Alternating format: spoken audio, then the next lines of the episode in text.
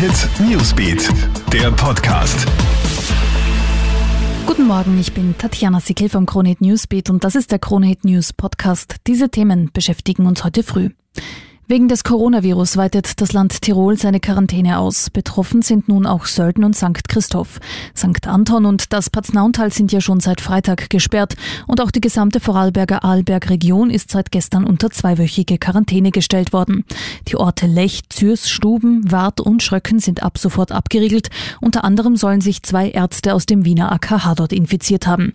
Insgesamt haben wir in Österreich momentan 1332 bestätigte Coronavirus-Fälle. Und das wirkt sich auch auf den Schulabschluss aus. Der heurige Haupttermin der Matura ist vorerst einmal um zwei Wochen verschoben worden. Das hat der Bildungsminister Heinz Fassmann angekündigt. Diese Verschiebung betrifft sowohl die vom 5. bis 13. Mai geplante schriftliche Zentralmatura als auch die mündlichen Reifeprüfungen. Das endgültige Datum steht allerdings noch nicht fest. Die EU schließt die Außengrenzen für mindestens 30 Tage. Das haben die EU-Staats- und Regierungschefs bei einem Sondergipfel gestern beschlossen. Das Einreiseverbot gilt für nicht notwendige Reisen, wie es heißt. Unterdessen versucht das Außenministerium auf Hochtouren, jene 47.000 Österreicher heimzuholen, die sich noch im Ausland befinden.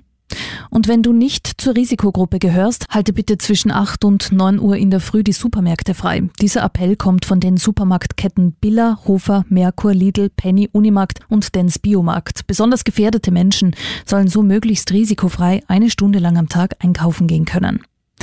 Up to date über die aktuelle Corona-Situation bist du auch immer auf kronehit.at.